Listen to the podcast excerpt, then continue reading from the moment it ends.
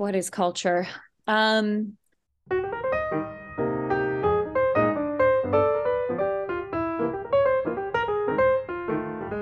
it's complicated. It's hard working with humans. Being a human is hard.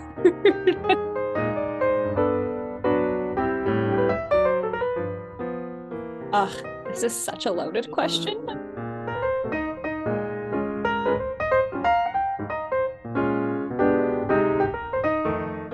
Welcome, Shereen. We're so happy to have you. Nice to see you. How are you doing today?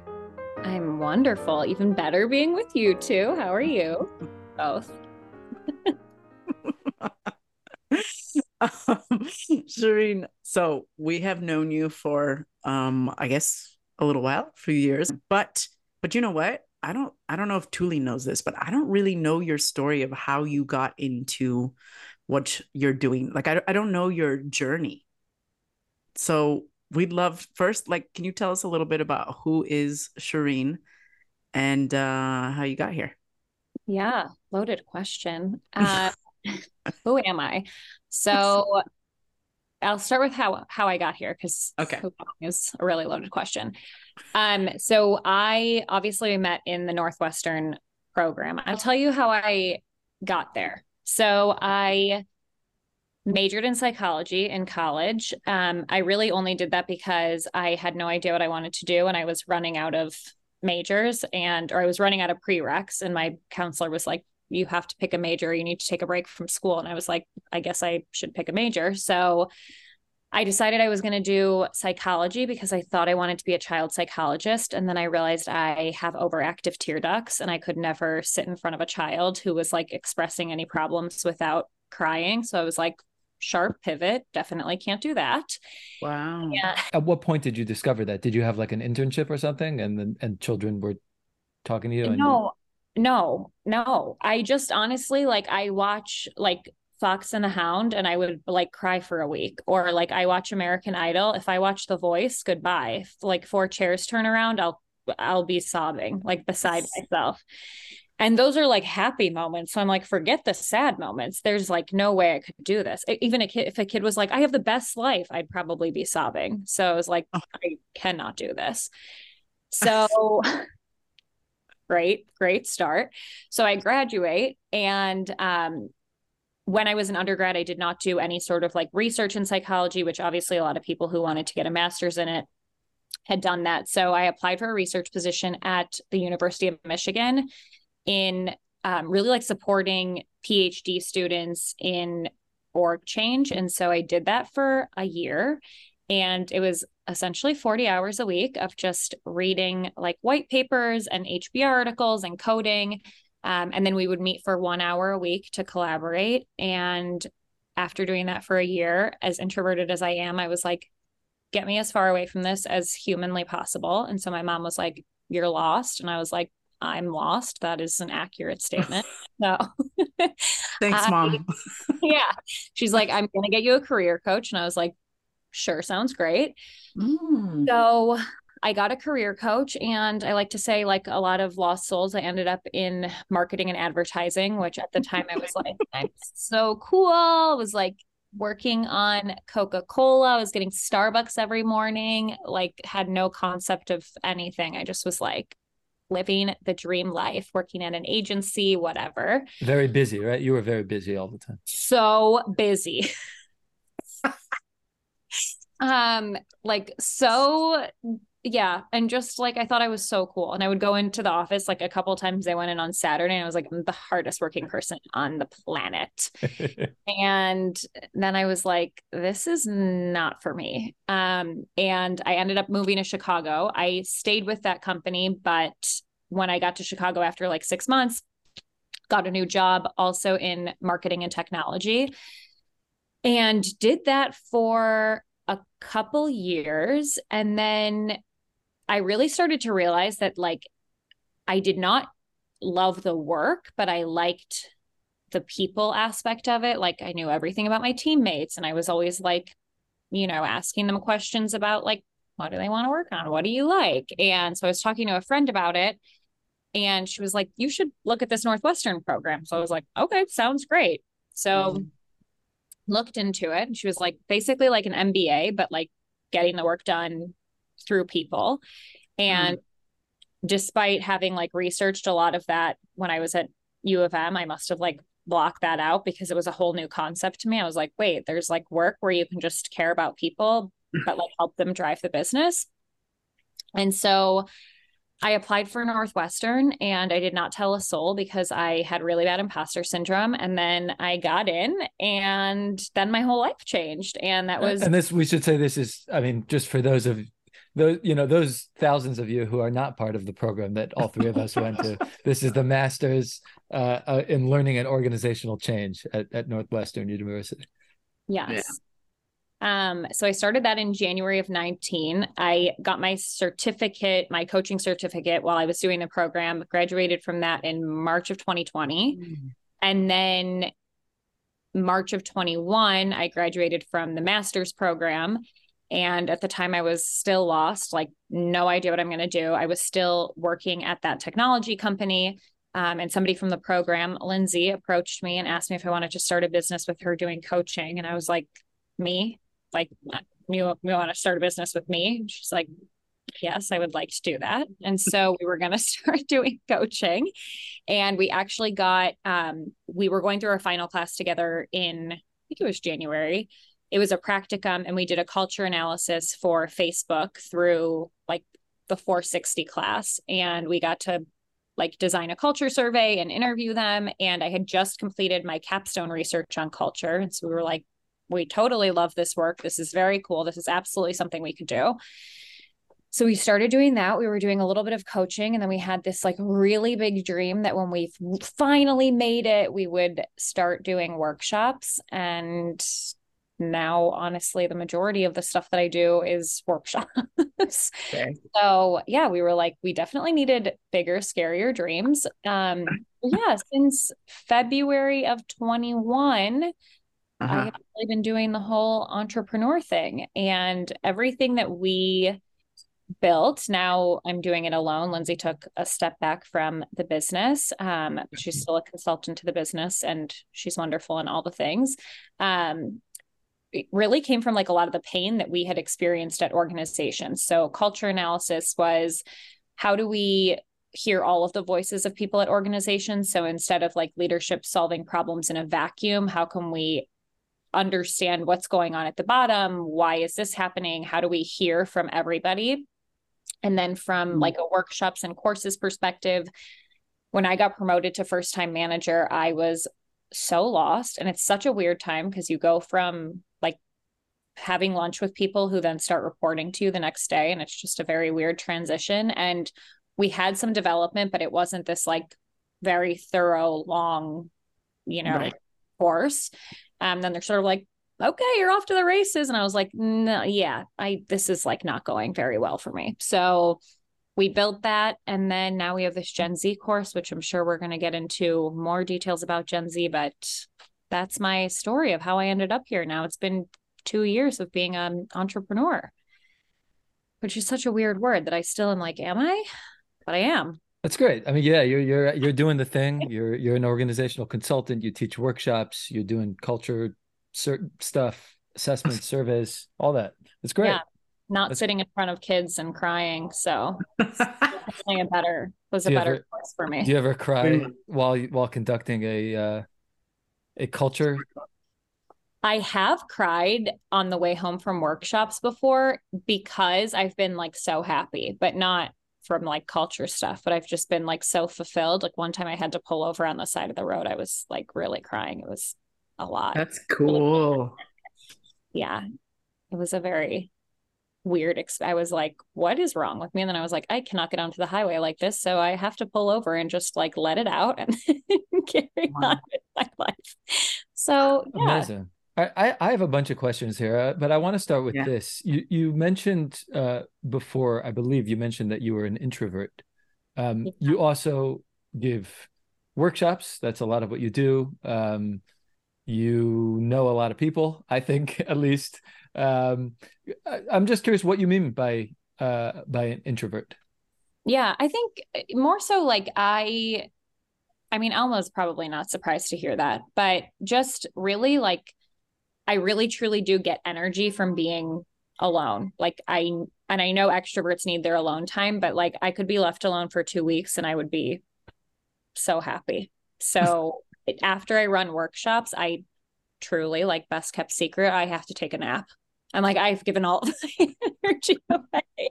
And it's amazing and I love it, but like it it does take a lot out of me. Mm. Yeah. That makes a lot of sense. Yeah. Um yeah. So and okay, so let, us move to culture for a second. We talked a little bit about, about culture, organization. What what is culture? What is culture? Um, simply put, culture is the way that we do things around here. Thank you for the shoulder movements. Yeah. I would like to point that out to those of you who are only listening. Sure yeah. Moved her shoulders around. Yeah. I, the way I think in, in the NBA they call that a shimmy. No, yeah. oh, shimmy, a shimmy. you learned this at MSLOC. Um, no, I think it's, you know, I mean, it's funny because I say it's the way we do things around here, but I really do think that's the easiest way of explaining what it is. It's like when we say things like artifacts, and it's like, what, like, what is that? So I think it's, you know, when I walk in, I learn what's right, what's wrong, what's appropriate, what's not, what type of behavior gets rewarded.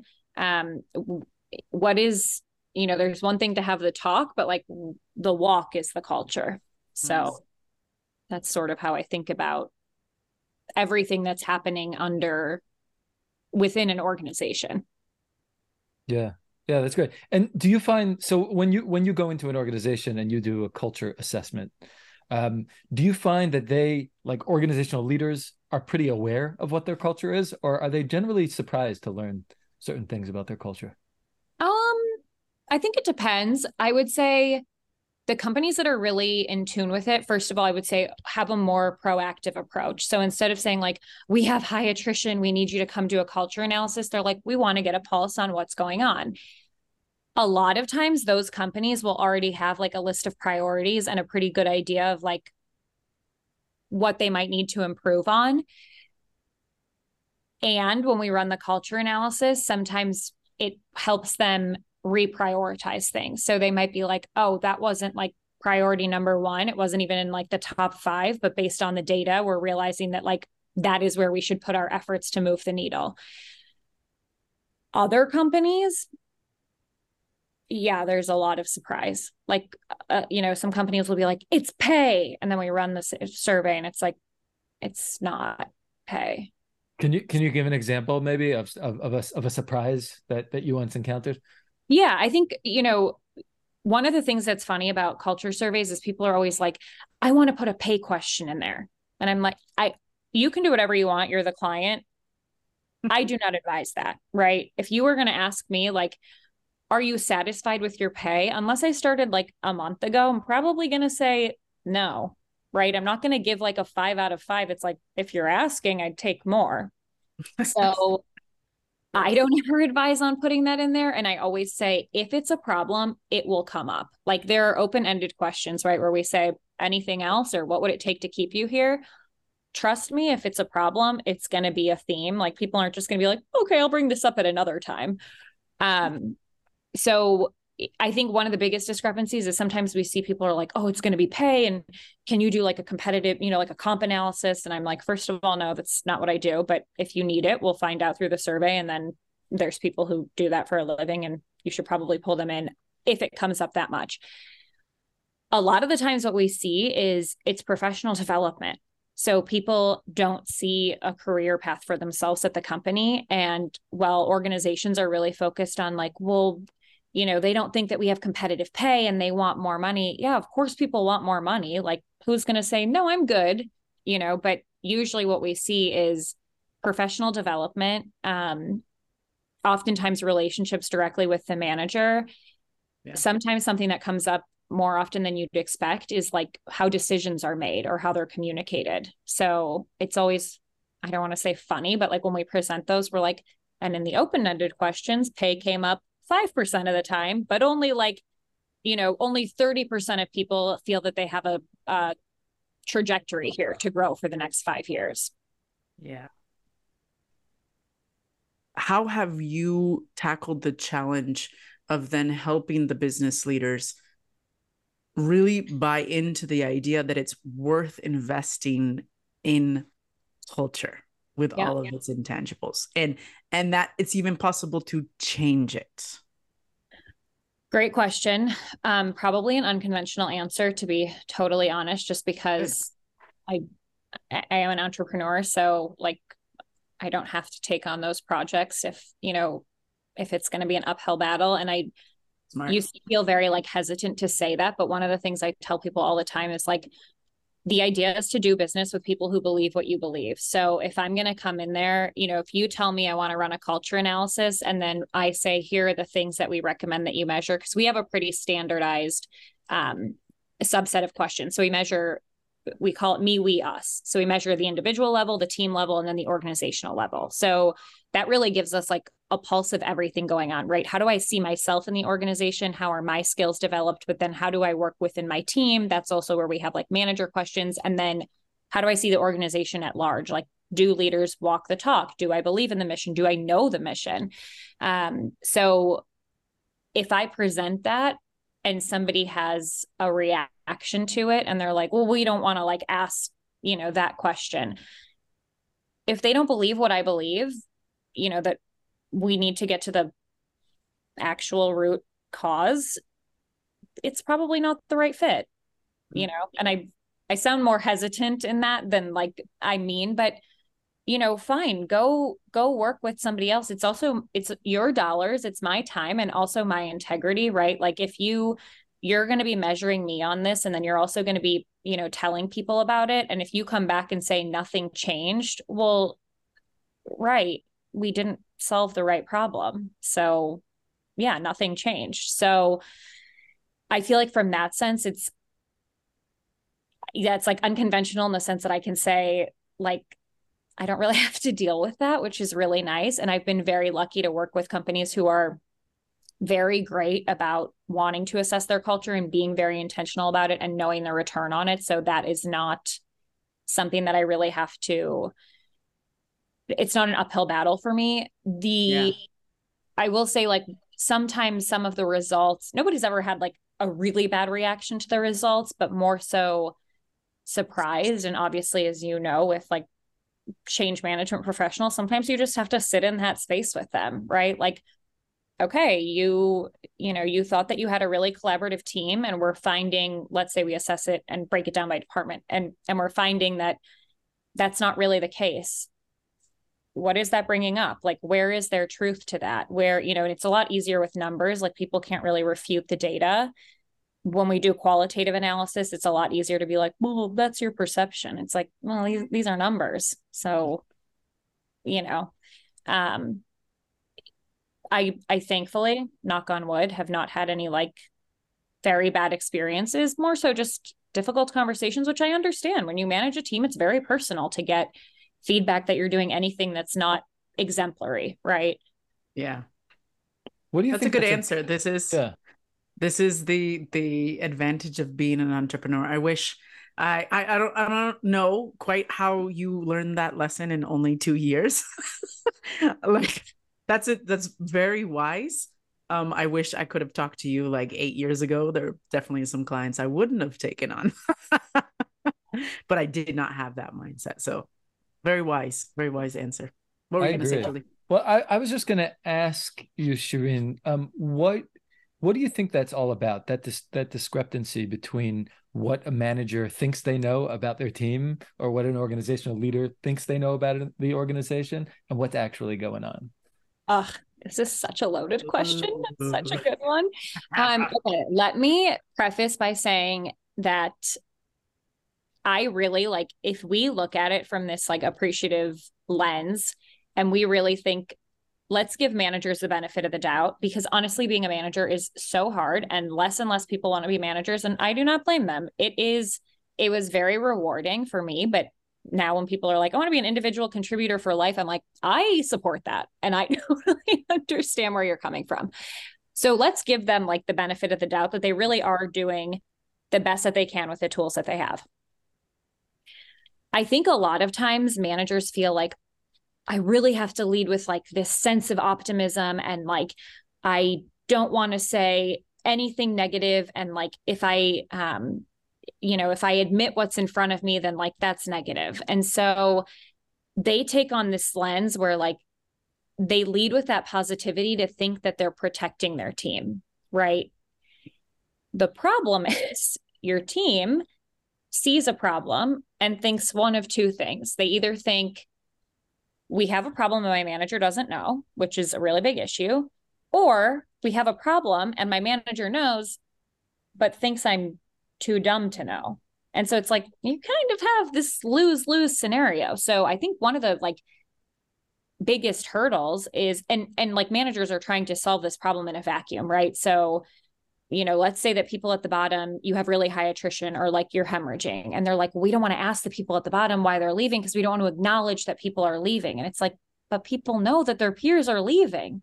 So you either acknowledge it, you know, or it continues to happen. And so then I think they try to solve this problem in this like echo chamber where you know one person presents an idea and another one presents an idea but really like without bringing in the person who is being affected they aren't able to solve that problem. So and i say that saying i really think that they're doing the best that they can and they're like this is this is how we protect our people. This is how we remain optimistic. This is how we like you know show people that we're going to move forward despite whatever. But it never works. I'm still like a little bit perplexed on why people still do that, but if you have an answer, let me know.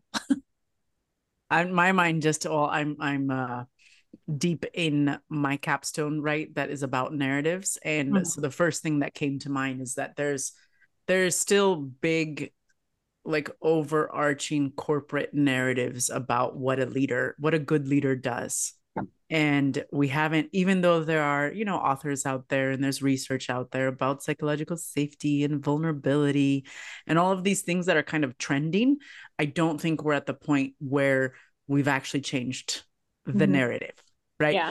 The the the capital N narrative about what a good leader does. And so even if they even if you know they're they're listening to Simon Sinek and to Bre- Brene Brown and they're listening to Adam Grant and everything it feels like you're going against bigger values um, to actually be vulnerable and admit that you did it because i think i think those leadership stories that we have at least in the united states have been going on for centuries yeah. centuries and i will say too like yeah. listen being a manager and asking somebody like what do you want that's really scary because if they're like I want, I don't want to be in this role. I want to move to like X team. Okay, well, you're not a genie, you know? So, like, asking somebody what they want is a very scary thing, right? If I'm like, yeah, oh, what do you want for dinner? And you're like, I want authentic Colombian food. And I'm like, that doesn't exist in Chicago. And now I opened a box of worms. I mean, obviously it exists, but like now I opened this box of worms asking you what you wanted and I can't deliver on it. So I think there's yeah. this like, really terrifying aspect of being a manager where it's like as soon as I open my mouth and invite that conversation, I don't know what's going to come of it. And then like it's almost like I can't claim ignorance. Not that I think that managers are trying to be ignorant, but it's like once you know, then there's this added pressure of like, oh, now I know, and I don't know if I can solve that. With that said, I think there's so much power in as a manager saying, I totally hear you. I would like to get you one step closer to that, whatever that is. I don't know that I'm going to be able to solve that exact problem. Or here's what I know, here's what I can share, and here's what I can't share yet, but I will when I have details, right? It's like, I just want to feel, you know, as I just want to feel like I'm in the loop. Mm-hmm. That's a great point. Yeah. So I'm, I'm hearing you say that one quality that good managers share or something that it, some that something that people to do can do to be a good manager is to listen and to to really really listen. Any anything else come to mind that you've seen that really great managers do? I think one thing that's like that I'm always really impressed with, and it's top of mind because I was having a conversation with somebody about it yesterday, is if your organization is going through a major change and it doesn't, what you like const- what constitutes a major change for you is not necessarily what's a major change for somebody else, right? So let's say that, you know, I'm a team manager and somebody below me leaves and it's like, yeah, that's kind of a bummer, but like for the people who reported to that said person, that might be a really big change for them. So how do I like understand what's going on there, understand the magnitude of maybe that change for that person, and then what can I do? So even like, let's have 30 minute conversations twice a week every morning and let's just stop the rumor mill. Bring whatever questions you have. Let's have a very transparent conversation. I think there's a lot that happens and obviously that's like a smaller scale change right? Let's talk about honestly the context that this was in yesterday was in the context of WeWork and um, you know they were like was like the great rise and then the great fall and the person i was talking to sydney may who was in the program she mentioned that every morning for I think 30 minutes, as soon as everything happened with like the IPO, her manager set up time and said, Here's what I can tell you. Here's what I can't tell you yet. But when I have more details and I'm able to share, I will tell you. And it's like, that to me is such a go slow to go fast model. Like from 9 to 9 30, you're having a conversation so that from 9 30 on, you can continue working. Whereas the teams that aren't having those conversations are spinning the rumor mill they're spiraling, they're gossiping, right? And then it's like right. you actually have like negative business implications. Yeah. yeah. That's good to hear because I I mean I guess with WeWork it could depend on location, but I happen to know uh, of certain WeWorks and I'm a fan of WeWork. I I use WeWork, uh, but I happen to know of certain WeWorks where the culture is just incredibly toxic. Um and uh, yeah, so yeah. it sounds like a good practice. Well, and it was interesting too, because it's like, you know, her talking about WeWork, that was a really big part of her identity, but also just seeing like the way that that was handled still gave her such a positive impression of the overall organization. When you guys know we've all been through change where like the way it was handled changes everything about, right? Like everything that happened before it might as well be wiped clean because the ending was awful. Right. Yeah. I also I want to I want to uplift something that you said before, Alma, um, which is about about narrative and the and and and one of the reasons why you're studying narrative. And I think for me, when I hear that, and and something I've been reflecting on is that it's just another way of saying that human beings are very very complex. And we tell ourselves stories and there are things that we believe based on our culture. And and and these things are um are just are not simple. There's no like simple answer Mm-hmm. And and that's why I think it's great. Like by understanding a narrative or a narrative that a team has or a narrative that a company has, um, you get to understand something very complex. That's why it's one of the reasons why we love stories, isn't it? I mean, it's our primary vehicle for making meaning of our life. Ours, as in all human beings, the way each human being in different cultures does it is perhaps a little bit different. But yeah, it's it's the main way that we make sense of things. And so going back to what you were saying, Shereen, about um, the rumor mill. So the another another principle that comes from, I guess you could say, the strands of of psychology that are interested in narrative as as an approach, um, is that human beings when they only get certain pieces of a story because all all of our brains know that there's like a beginning a middle and an end without getting into any big details. Like every story has characters there's some type of conflict and then you know something happens there's an end. So the the WeWork example you give is really powerful because uh, of what that ma- that particular manager did because it was I don't know if he or she understood the principle but basically, if we have parts of a story, we are incapable as human beings, right? We're basically incapable of not filling in the blanks somehow, right? right? And so we have to understand that human beings are making meaning of things. And so if you are a leader and there's this whole story going on about the IPO and everything, like the human beings on your team are not going to be like, oh, I'm not going to think about it and I'm just going to assume the best. no, we all just like, uh-uh. I think our brain just goes in and is like, bloop, bloop, bloop, fill in the blank. And then, of course, how tragic we are and how we fill in the blanks or whatever that that depends on other things. But we but we do it, we do it.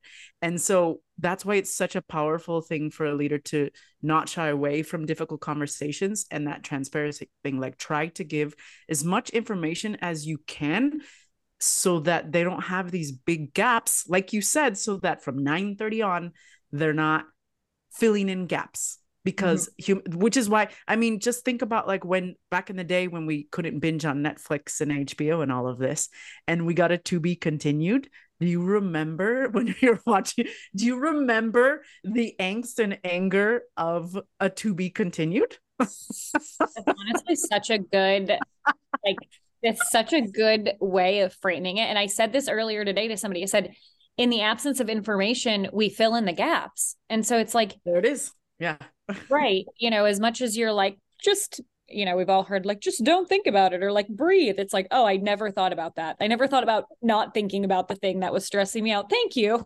That was like, I'll just, oh, I'll press the off button. My bad. Yeah. Million dollar advice. You should absolutely be a coach. Never thought of that before. Thank you. Yeah, no, it's, it's, such a good point and I could go on like a whole tangent about endings, but one of the other things I always say is like a great book can be ruined by a bad ending. And so how something ends and i think about this even in terms of like leaving an organization right? We always say like leave an organization better than you found it. It's like how about an organization leaving a person better than they found it right? And like what do we do when companies when we part ways right? That's why we see so much scrutiny. I mean look at Google, like Google, Meta, all of these companies are getting such scrutiny for how they parted with employees. And it's like right. that really tarnishes the whole experience of like everything that led up to it. So that's my other, you know, book analogy, but it's good. Thank you. narrative stuff is so interesting. yeah. That's great. I if you have to do layoffs, and this is a whole other conversation, research shows that uh, you should really try to avoid them to the best of your ability. It should really, really be. Uh, and then if you do have to do them, there's also a way to do them, right? Bob Sutton, Stanford did a lot of research on this, and um, but and rarely is it rarely is it done well, and and that's for all sorts of reasons. People are scared. The legal department's involved, um, and all that. I'm curious if if if either of you have ever seen a layoff that was done well, and if so, how was it done?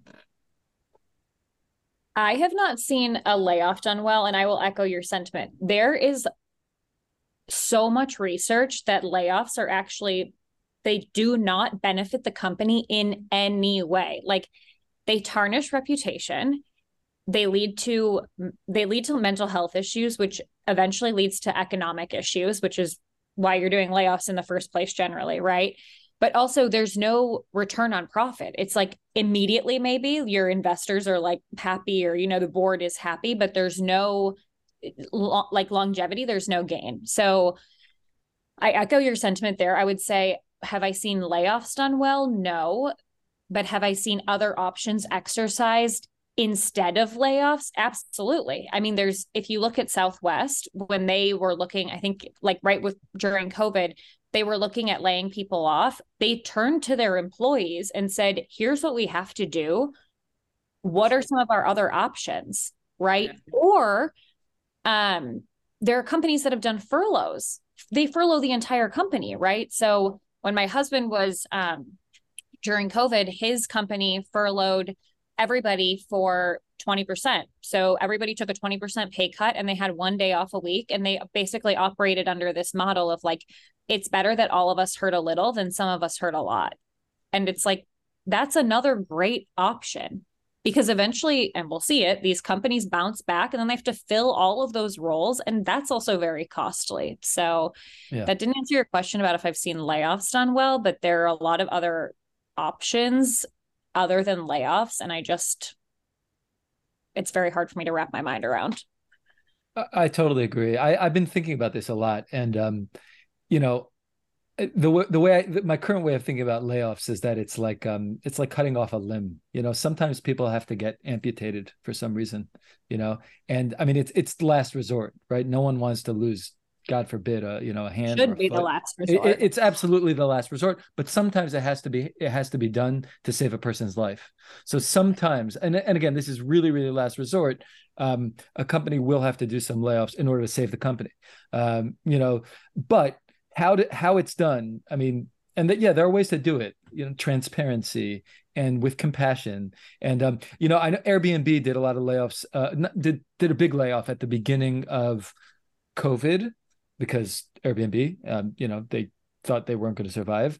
And um, this is, you know, before everyone realized, like, oh, I could do COVID from wherever, and you know, and then they started thriving again. But like one thing they did is they took their whole hiring department and assigned them to find to help find jobs for everyone that was laid off. I mean, that's pretty amazing, you know, um, or stuff like that. But yeah, and a lot of companies will offer like those career services and stuff like that. But to your point, it should be a you know like it should be like an amputation last like last yeah. resort but how you know it's funny because people are like well, what else do you want them to do it's like there's a lot of other options actually yeah. i haven't yeah. seen exercise prior to cutting your limb off so there actually are other things you can do right 100% 100% um, let's talk uh, let's talk a little bit more about toxic cultures you brought that up I feel like that term is thrown around a lot. This is a topic that's near and dear to my heart. I wrote my capstone on toxic cultures and um, in in a sense, and uh, talk to us about that a little bit. How, how how do you think about a toxic culture? What is a toxic culture? Yeah, I think there's well, I think it's really interesting because right now there's so much research about cultures, which like it was coming anyway, but obviously COVID just like catapulted us in, in that direction. Now there's a lot of research, which if you listen to any, like if you hear toxic culture, you hear about um, Donald and Charles Sull. They did this research on toxic cultures, and it's like lack of respect and anger and all of these attributes. And it's like makes it seem like toxic cultures are like this outlier. Like we think about them as like yelling and like flipping tables and you know, like pounding on like boardroom tables and. Well, one second. Is that? I'm sorry to interrupt, but but yeah. are are we talking about a toxic manager or or like a toxic person or like because those examples of like yelling, is it that oh this is a place where just people yell all the time, or are we talking about like a toxic employee, a toxic manager, perhaps? I mean, I think there's a lot of uh, when we're when, when i'm talking about toxic organizations in general i think when we picture toxic organizations that's sort of what we picture like we picture these extremes so it's not necessarily like one person or one manager but we think about like yeah. walking into work and like no one says hi and you know whatever it's like all you know you have this like at least for me i have this vision in my head of like what a toxic culture is right and if you think about like let's go just go back to basic relationships which really that is what an organization is on a much larger scale. So I always tell people in org change, like any, I want you to think about anything as a relationship that is two people or more, because you can really apply change principles to anything that's more than one person. Well, you can apply to individuals, but yeah. If you think about like a traditional relationship and we say, oh, that person's in a toxic relationship, you think about like, you know, I, I don't want to like say anything that's going to have this like trigger warning, but like yelling and, you know, whatever. I'm not going to go there, but you can sort of fill in the blanks in your mind. There's a whole other element of like the emotional side to that, right? Like somebody's partner saying, like, are you sure you want to wear that? And you'd be like, that is, you know, that is toxic, but it's a way more subtle toxic. Right. Right. And it that starts to slowly chip away at you, right? And so I think we've we we're there with relationships, but we don't think about organizations in that sense. Like we're like, oh, you know, somebody yelled at me or they disrespected me, you know, and maybe this is a manager relationship, but maybe that's the norm at the organization if we're thinking about it from like this toxic yeah. perspective. What about cultures where like you present an idea and somebody says no and you know your manager says no and then they present it a week later as if it's their idea, right? we're, when we think toxic culture, we don't necessarily think about that scenario. Or I present an idea 15 times, different ideas, and you say, it's not really how we do things around here, but like, keep trying, sweetie. Right. It's mm-hmm. like those are like subtly toxic cultures where you start to get this. I think about it like a slow drip. Obviously, I'm a very visual person now. I have an analogy for everything, but like, yes. I'm on board. Like, I love it slow drip of losing yourself, right? Like, okay, my ideas aren't good enough. And like they keep telling me to come to the table with this, but then they don't do that. And I think there's a mm. lot of like subtle toxicity in organizations that don't walk the talk. And there's no people ask me this all the time is there a right way to do culture? No look at bridgewater right? They have a radical you know radical feedback system where we could be in a meeting i'll say oh my you're not really like you're not really showing up. Like i give your performance here a d. In another culture that would actually be toxic but at bridgewater that's very normal. So right. you talk about like love bridgewater. yeah it, it's not for me. I would cry all the time but like I respect it, right? Because when you go into the interview, they're not like, we give you feedback sandwiches when we want to give feedback. We're going to say something really nice. You know, it's like they tell you this is our our model. um, but if you go into an organization and they're like, oh, we are bottom up innovation, we always listen to people at the bottom, whatever it is, we have so much respect. We never cut people off, and then they they don't do that. Yeah, you start to think it's a reflection of you right, right? because it's right. not transparent so i think the problem with those organizations is and even when you think about like your friends when they're in relationships where like their significant other yells they kind of know like yeah he like that person's like a little you know like whatever but when it's so subtle you become a shell of yourself and then you're like i don't really know where i where it went wrong and i think right. that that happens to way more people than we think because we say like it's a toxic culture and we have this idea of what it is but there's so many other more subtle versions of what that looks like. Oh yeah. That's so powerful. I'm so glad we touched on this topic. I also think a lot about subtle subtly toxic cultures where boundaries uh work life balance boundaries are just like i think that a place where personally i think that if your boss to the person you report to writes you at 9 p.m. and I mean, unless you're working in a factory or something, but a standard nine to five job, right?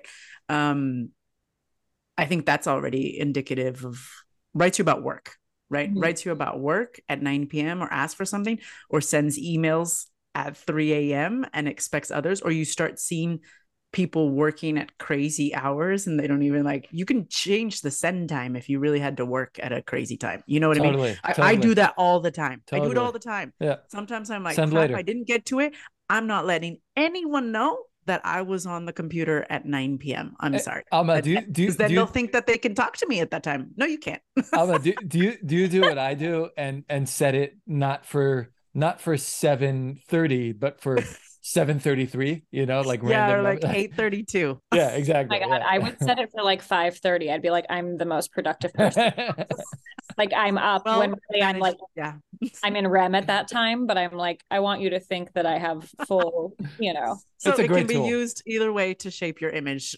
is our yeah. point, right? That's my narrative. That's not actually what happens, but I'm like, I am a morning person when in reality, I like I'm a lunchtime person. I peak from like 12 to 2 and then I'm like pretty much used not a morning person, not a night person.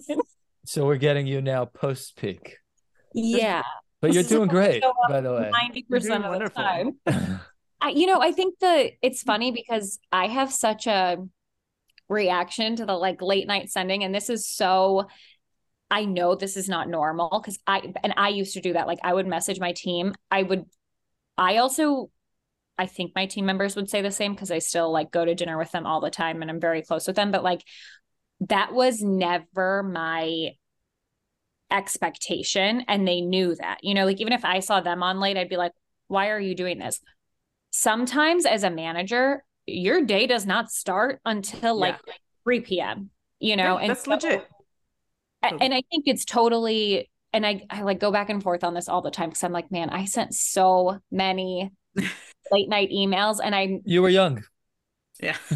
Not that young. But I mean, I wish I had better boundaries. But it's just it's a really interesting, uh, you know, it's it's funny because at my at, at a job, I got an invite once. It was like 11 p.m. for like an eight o'clock in the morning meeting. And at the time, I was in California. Right, right after my husband and I got married, we spent like three months there and I worked central time. And so my day would start at 7 a.m.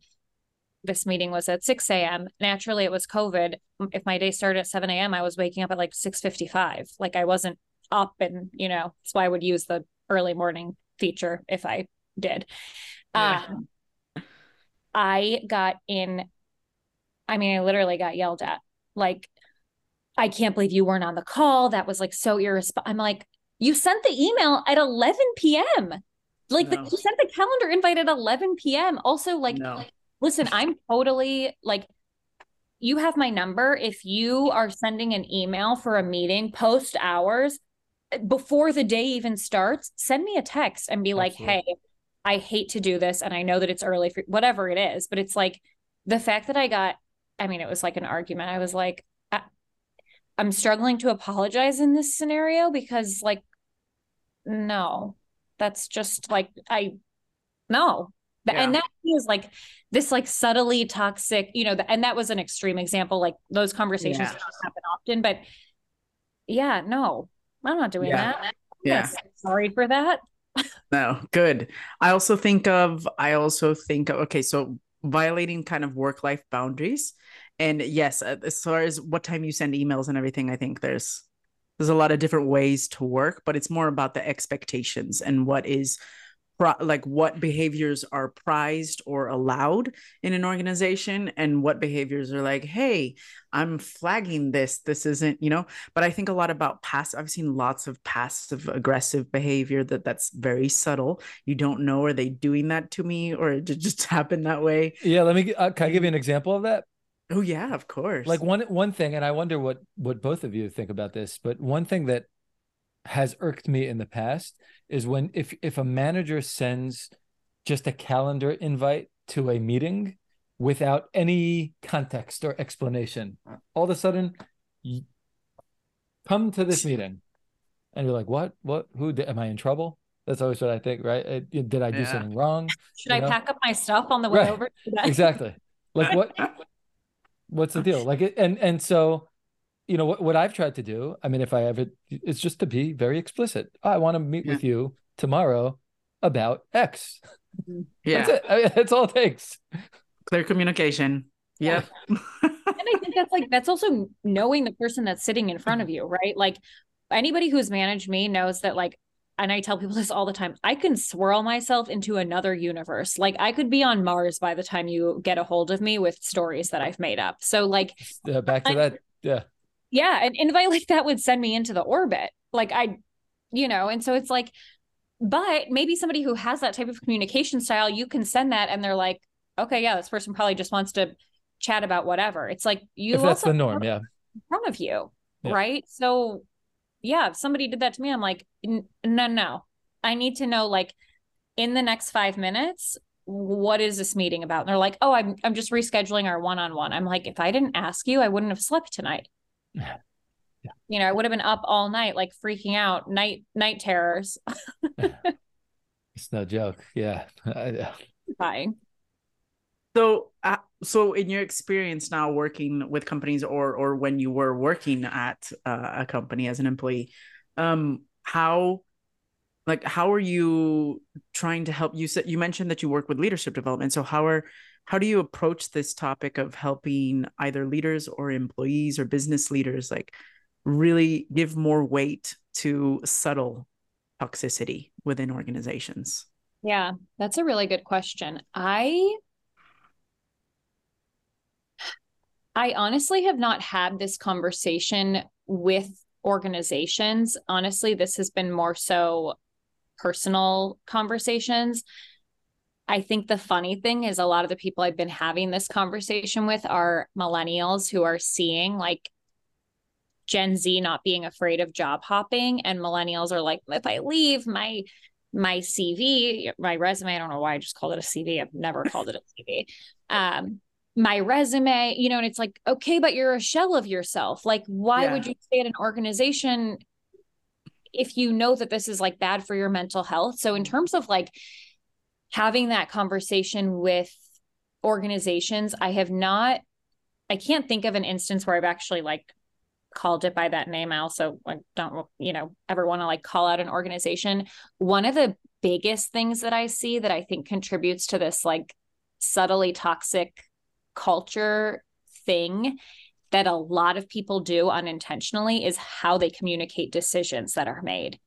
And so it's very interesting to think about, you know, if you come into a room and say, I've made this dis- okay, like I'm like, Alma, I found this restaurant, you know, let's get sushi. Are you interested? And I like already booked a reservation and put a down payment down. Right. and you're like, no, I'm really feeling that Colombian food that I mentioned. Yeah. And I'm like, well, sorry, but like that's not really an option. It's like, why did you ask me for my input then? Yeah. There's, a, there's like, how do right. you communicate something where you don't, where you're not looking for input? Um, where you know where you can say we're going through this change i'm here if you want to talk about these things or like what concerns do you have right and yeah. then i think about the other end of it it's like if you're in a burning building you're gonna be like alma would you rather take like the stairs on the east side or the stairs on the west side so it's like there's this like continuum of decision making and i think leaders who are not privy to that and and honestly most are not get really hung up on that because they're like, I want to ask my team about it. It's like, but why would you want to solicit feedback on something that you can't do anything about?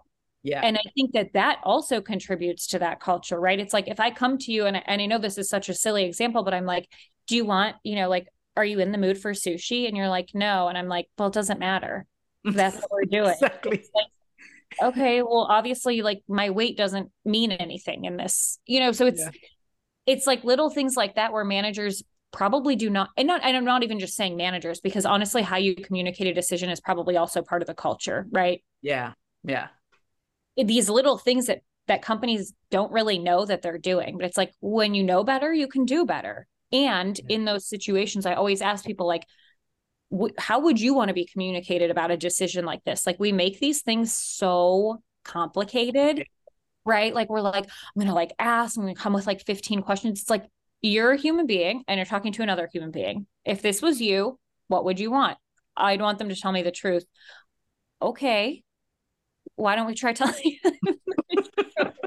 yeah. Like, hey, Alma, I know that you totally might not be in the mood for sushi, but I totally forgot that I already put, you know, I put this down payment down you know whatever it is and I, I can't get it back and i'm i'm so sorry and i hope that that's fine with you and next time you can pick the restaurant.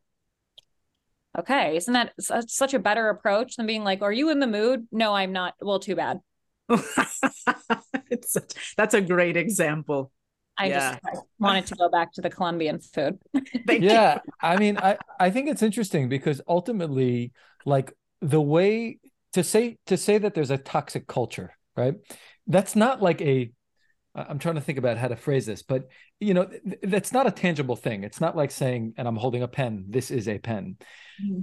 A culture, I think, and I'd love to hear what you think about this, but it has to do with the perception of the people that are there, especially when it's toxic, right? When it's not pleasant. And I think what you're saying is really, really important because ultimately it's made the, the way we experience a place is made up of often very very small experiences that we have throughout the day how mm-hmm. someone talks to us you know a- anything uh, right uh, in, in any way. So i think that's really really important. And and what i find is that sometimes that is something managers are not really aware of because sometimes when they think about culture they think about oh here are the perks.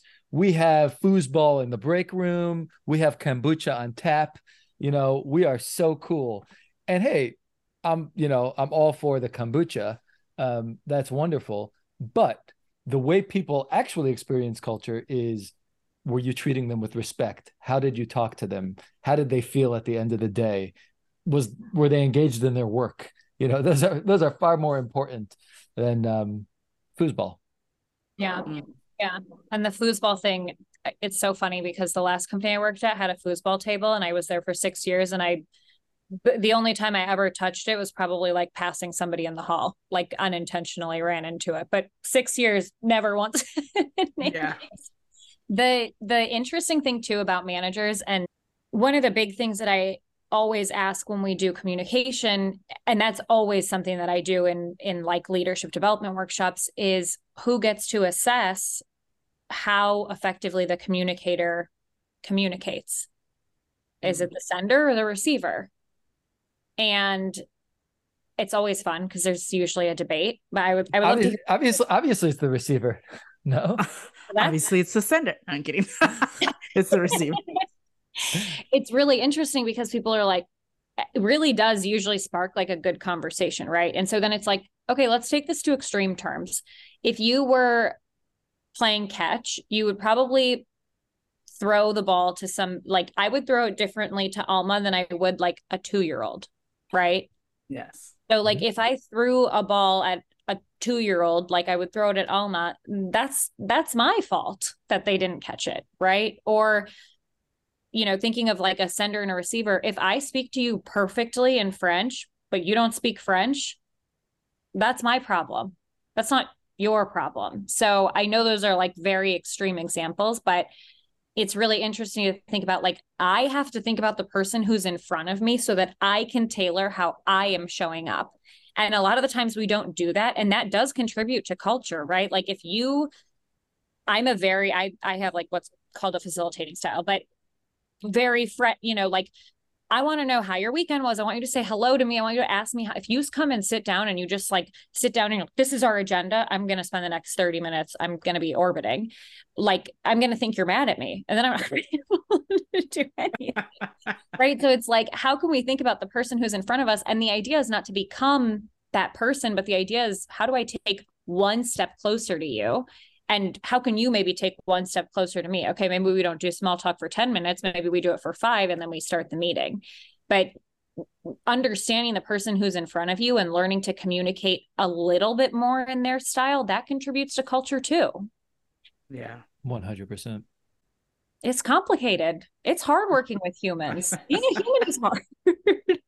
I think one of the reasons why this is so challenging is because in a workplace the job is to get the work done. And that is the top priority uh, of everyone right? And the, the challenge is that um that we we don't really have i don't know if the, i don't know if we don't have time but we we we don't do a lot of thinking about how we work. We just mm-hmm. do the work.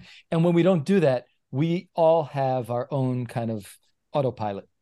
And yeah. that autopilot is combined with lots of things. It's our own experiences, it's how we were treated, it's our own fears, it's our own psychology, it's our certainly our own narratives. Mm. Probably, you know, that probably encompasses it all. Um, but but but if but if we don't if we're not aware of them, um, mm-hmm. then it's very very difficult. So I actually what I'm what I'm what I'm really saying here is is that this is why I think the work that you do, Shereen, and hopefully the work that we're all involved with, um, is so important because what we're in essence, one of the things we're trying to do is say, let's pause for a second and let's think about how you're doing the work. And I get that you don't necessarily have capacity to do that because you're busy getting your work done, but that's why you brought me in here. And mm-hmm. and I'm and I'm really happy to help you do that. Does that yeah. resonate? Yeah, and McKinsey just put out this um, report, and they surveyed like 1,500 companies um, across various industries and they um, looked at them from like four different uh, categories. So they had people and performance. Obviously, it's like ideal, and then performance driven companies and um, people driven companies, and then just like regular. So I don't know, like control, right? Yeah, and robots. So that, robots.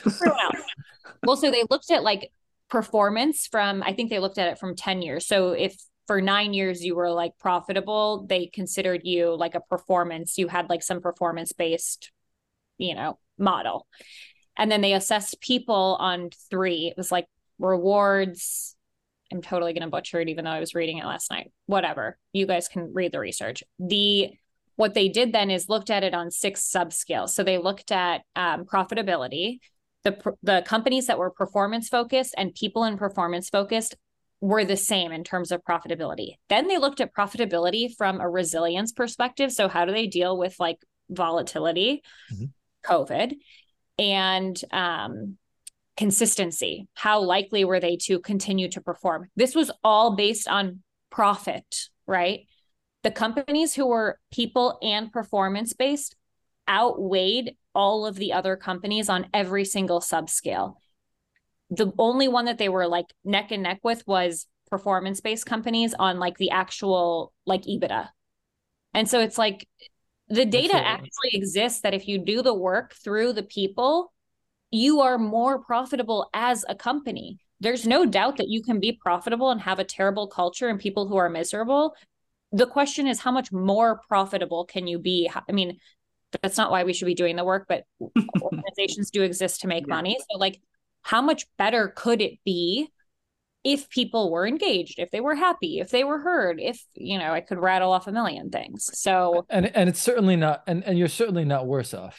That's the thing also, right? Yeah. So right. well, I think that the idea is like, well, if we invest in people, it costs us money and is there going to be a return? And it's like, yeah, there is going to be a return. And they found that the organizations that were people and performance based spent, I think it was 74 hours annually average some companies were like up to 120 hours on professional development. Hmm. So it's hmm. like, yes, it is an investment, but then look at the return yeah. for the company. So I think people are like, well, if we spend money on it, you know, it's like you you maybe we will be worse off. It's like, no, yeah. there's no data that supports that you're going to be worse off. That's fantastic it's a really great study. I, I, you guys should read it. And I totally like butchered how they did it, but I read it last night and I was like, this is fascinating. And this answers every question I ever get asked about org change. Yeah. And I love it. I'm just going to, you know, send it to everyone now. Yeah, it's the report we've been waiting for. I, like, I mean, honestly, it's it's like fascinating. It was in my newsletter today, no big deal, but yes. now I know you didn't read it. Of course I did, because Julie sent it to me. Oh, Julie. I read it on the bus over. Yep. Oh my god, you guys. Good. Yeah. Nicest ever. What what do you think this is? um, all right. So I I know we're we're probably nearly out of time, but I I'd be remiss if we didn't ask you about Gen Z. You write and you do a lot of work with Gen Z. Who are they? Why do you care about them? What's the story? Guys, Gen Z, like they have it rough. I genuinely feel, I genuinely feel actually very bad for them. If you think about like how the rep that like millennials got, right? Like, yeah. oh, so entitled. We've done this same, same song and dance every time a new generation enters the workforce. So, like, I'm perplexed by why organizations are so perplexed, but nonetheless, here we are, and it's great because that's what keeps us in business. But yeah, Gen Z, so God, there's just so Wait, much. Can we, can we start with with definition? What year do you have to be born in to be considered Gen Z? Oh yeah. Honestly, there's a lot of different like oh, it's already controversial it, it honestly is no it really is like very controversial there's I mean, some people will say that it starts in like 96. I usually say 96, like January 1, 96, you're Gen Z. Um, it could end in 2012. Some people are like, but it's still going on. So let's just say, for the sake of this conversation, we'll say through like 2012. Okay. So a lot of these people are entering the workforce right now. And first of all, they're dealing with like the backlash that we've all dealt with as millennials like oh you're so entitled you're so blah blah blah. But there's so much more about them that companies don't understand. And i think one of the issues is they're like riding on the back of millennials. And as millennials yeah. we were job hoppers. So you know if we didn't find what we were looking for we were we were told to like seek passion and purpose and whatever like we looked elsewhere. Gen z was for the most part raised by Gen X. So Gen X, also known as the forgotten uh, generation. Who are and, they? oh, I forgot about them. They like right. entered the workforce and were like starting families, buying homes during the 2008 recession, where where most of them lost over 50% of their income. So growing up as Gen Z, and I think the the oldest Gen Z at the time would have been nine or 11. And growing up in, you know, with those conversations around the dinner table, that's really different than how I grew up with boomer parents who were in like a booming economy, who were like, oh, passion and like love your job and, you know, it's possible and whatever. It's like they grew up being like, jobs are for money. And so, as a result of having that rhetoric growing up, that narrative, right? Jobs are for money and like my, this company owes me nothing. They're way more serious. They're way more stressed um, they have a totally different view of what jobs are. And so they're willing to give loyalty to organizations, but the right organizations. And so it's really interesting because right now, one of the biggest issues is they're looking for professional development, but organizations are still thinking about the millennial aspect of like, well, why should I invest in early development if this generation is going to leave? It's like, but they're not going to leave if you give them what they need. So there's just, they're like totally keeping employers on their toes and they can't retain them. They can't, attr- they can't even, they can't recruit them. Forget about retaining them. They can't recruit them. And then when they do recruit them, they're finding that they've been like duped. And so eight in 10 think it's okay to leave an organization within six months if the job is not as advertised. I have been duped by a job before. I assume the two of you have been duped by a job description before. I mean, duped. I, I don't take job descriptions seriously. I mean, I hope no future well, employers are watching this, but I know that that's just what they think they need, or they might need, or they got someone to write. So I, I yeah. Anyway, but yeah, certainly I've been in jobs where, you know, was not as advertised. Right. Well, and I think the other thing that's really interesting about Gen Z is they're the most diverse generation to date. And so, like, 25% of them are Hispanic, 20% of them are first generation college students. So, I struggled adjusting to the workforce. I know I'm, I'm very open with this story, but like, when I walked into the workforce, they're like, EBITDA, P&L, you know, and I'm like, I know amygdala and like myelin sheath and like I know how neurons, but like I don't know any of these terms.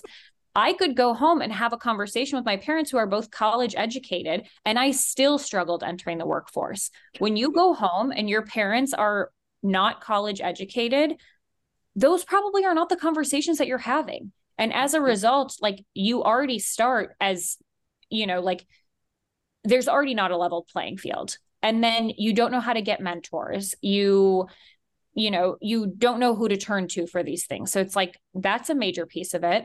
And a lot of this generation, only 20% have had part time jobs before. So for me, like I worked in a karate studio, which is hysterical to anyone who knows me. I know. I just was like washing. Do you, do you do karate? No. No. No. I was like cleaning up after kids and like wiping the windows and whatever. But I started that at 16 and then I worked in retail and then I worked at a Pilates yeah. studio. And so it's like I've always been customer facing for Gen Z, a lot of them were told, you know, eh, college admissions were down, competition was up, get the grades to get into the school, and then get the grades to get the job. And so a lot of them haven't even had part time jobs before. So when they're entering your organization, that's the first time they're ever dealing with customers, might be the first time they're ever collaborating on something that's not a college project, you know? And wow. so we're like, oh, they're so entitled. They're such babies. And it's like, they're not. Like, this is we if you have to like understand them to be able to have that sort of empathy for the scenario that they're in and and then I'll stop talking about it for like 30 seconds they're the most stressed and most serious generation to date and like if you think about this from you know they they grew up with phones in their hands okay well when we think about what that really means think about like when our parents were growing up they had to catch the news on the radio at 6 p.m. and oh by the way it was like three days old, right? By the time you got that news. and for us, you know, obviously it was more up to date, but like my parents, you know, before we had DVR, it was like we have to we have to catch the six o'clock news.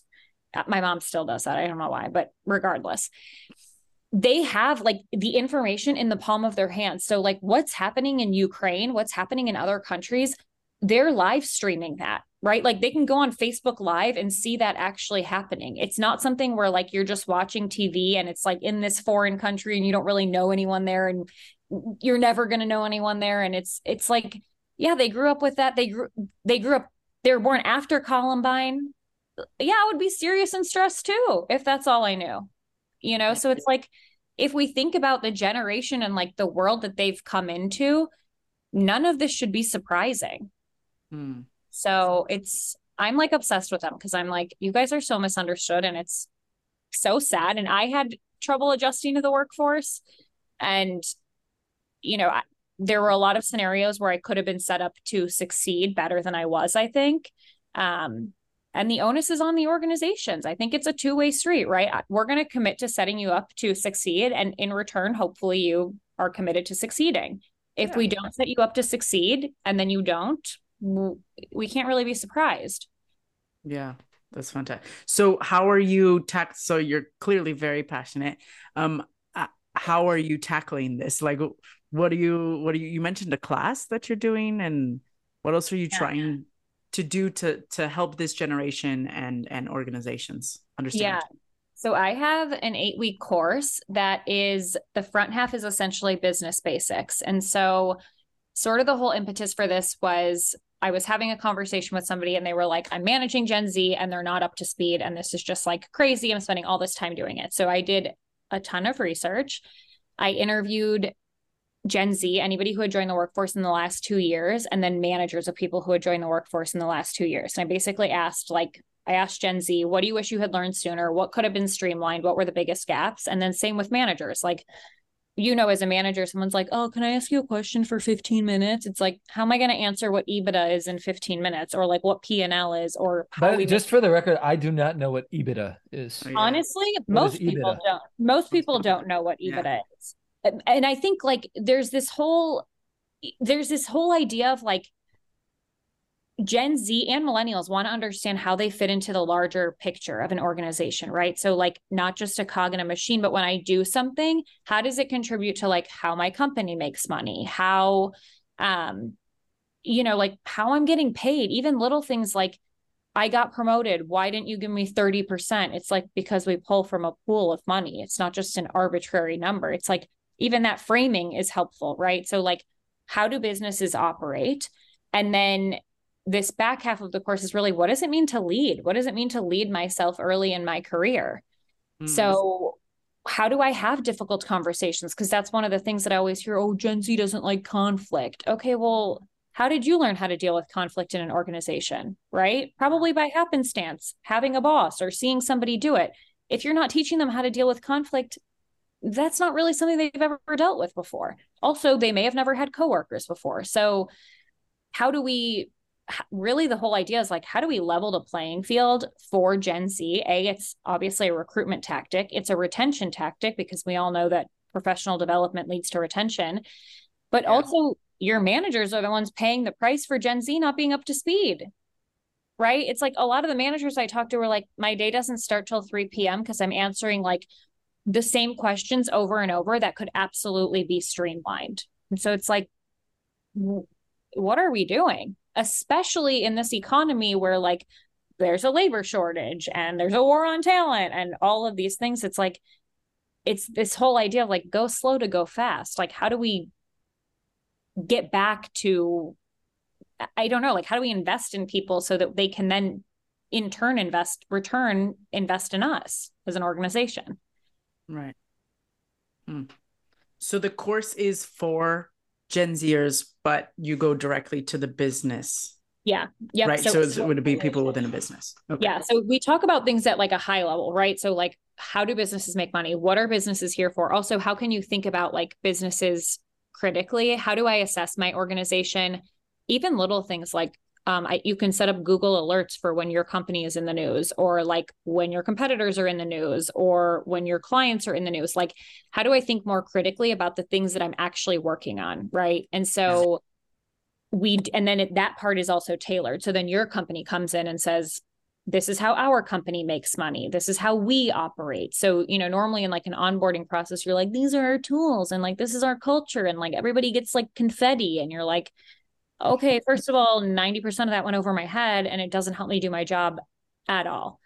And so the idea is like giving this context and then back half, same thing. It's like we talk about a lot of really basic principles like communication, leadership, um, even little things like time management skills, which I, yeah, you know, but um, inbox organization if that's what a company wants but then the company can also tailor that aspect of it too to say like these are the values or like these are some of the things that we want to tailor we can bring in panelists you know so it's pretty much like 80% baked and then 20% like iterative to the company because the ideal is the the idea is that it should not be this huge heavy lift.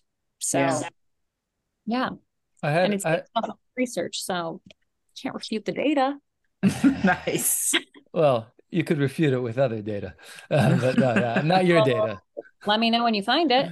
Yeah. Um, yeah, I, ha- I had an interesting conversation on Saturday with some friends, um, and the topic was like how important is content in school, um, or you know another way to phrase it is what is more important? Is it a, you know is school really about content or is about or is it about skills? Um and i'm curious about how you think about it when not not just with this gen z workshop but with all the workshops like of course and there's no everyone agrees that content is somewhat important right no one thinks that you should be taught um you know things that aren't true or things that are detrimental or you know anything but um, how do you think? How do you think also about like skills? What kind of skills are you imparting on them, or like, is there a way of thinking that you're trying to help them with, or yeah, how do you think about that? Yeah, I think that's a great question and something that like I try to be super, super, super intentional about because I've gone to workshops. Like anytime somebody hears like, oh, workshop or training, they're like, oh my God, the bane of my existence. Right. And it's like, if you have somebody sitting in front of you for two hours if if I go to a workshop and I don't walk away learning anything about myself, which by the way, you I mean everyone is their own favorite topic, right? So mm-hmm. the like how do I make sure that you have some sort of maybe not like epiphany, obviously epiphany is like this very dramatic word about it, but some element of self-awareness where I'm learning about myself in this session, how I show up, how I can better show up. Um, definitely some element of that and i think that the content is the content is really a vehicle for doing that right like what is it that's going to help people have that? So i do think it's way more about the skills but it's working backwards. Like what kind of skills are we trying to master in this and what do we need to be able to do that and how mm. is the content going to fuel that conversation? So i don't ever start with the content. I always start with you know what are we what are we trying to accomplish? What would success look like? Okay, what do we need to, what are the skills that we need to get here? What's the content that will help us have that conversation? Mm. So I think the content is important, but it, the content should be a vehicle to get to wherever you're trying to go, right? Sure. Yeah, because you could also give them the content like on a piece of paper or something, you know. Right. And like, and it's funny because as an entrepreneur too, you know, you are buying like sounds really weird to say this, but like you are buying me, right? Like you are buying my personality to come into your organization and like facilitate the discussion in the way that I'm going to facilitate it. Right. Yeah. Like anytime you're paying for somebody to come into a workshop, you're paying for that. I can give you all of the content. You can have somebody run it. I don't know how it's going to land. You know, like probably not that great. Hire Shereen immediately. well, thanks. But you know, I think it's to your point, it's like, yeah, you can have all the content, but if you don't have like the skills to be able to also make it stick, right? Like you somebody yeah. can show you a video and if if that's it and you don't there's no reflection or conversation or whatever after it's like, okay, I just watched a video and now I'm gonna carry on with my life. Story of my life. Anyway story of most workshops that you've probably been to. Yeah. Uh. No, you know, and I don't mean it in that in that way, but I think it's that idea of like, what are we trying to get to versus like starting with the content.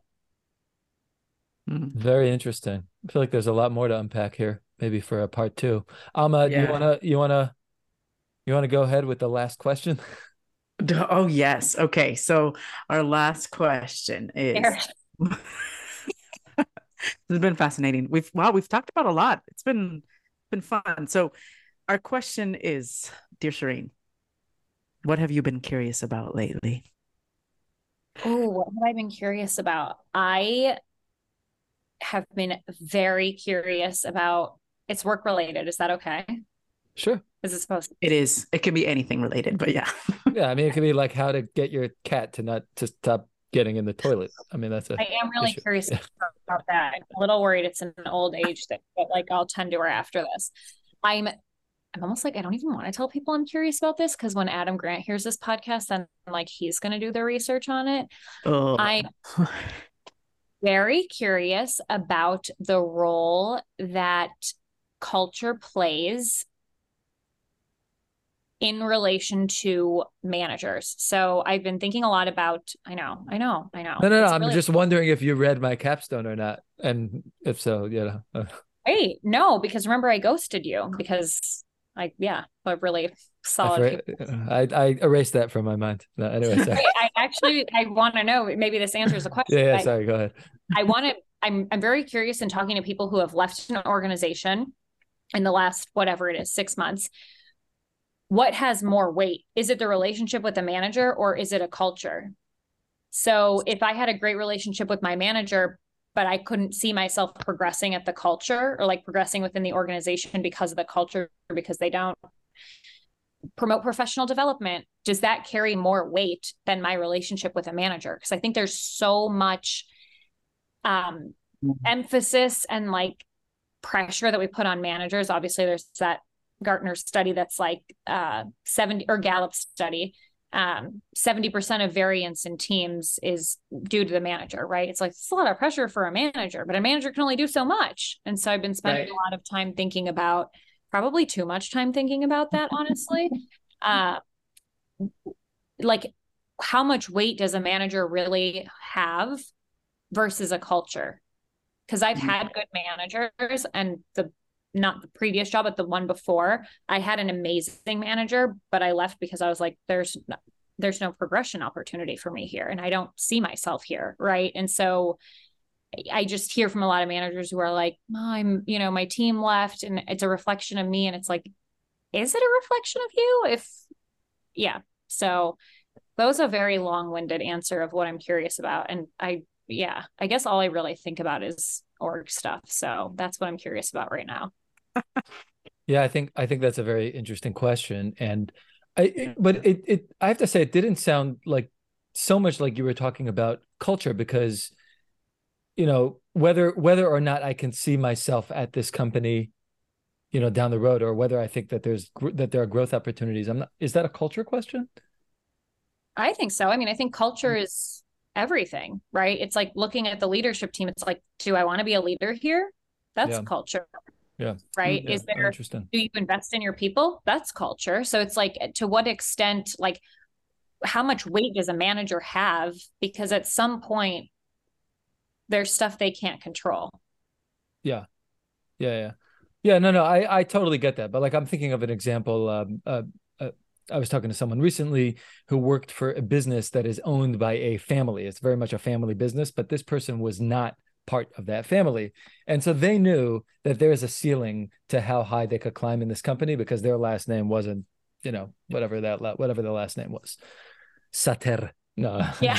I was um, waiting for it. I was like, who's gonna say it? um, um, but no, but but I, I, think it's a great question. I think that's something that's that's really interesting uh, uh, to think about. And thanks for thanks for sharing that with us. And thank you yeah. so much for spending all of this time and and for sharing your wisdom and knowledge and uh, bringing your, bringing your curiosity and sharing it with us and our millions of viewers all over the world. Thank you. And this was so fun. This was like, didn't even feel like a podcast. I don't even want to hang up. All right. I'm, I'm hanging up. Bye.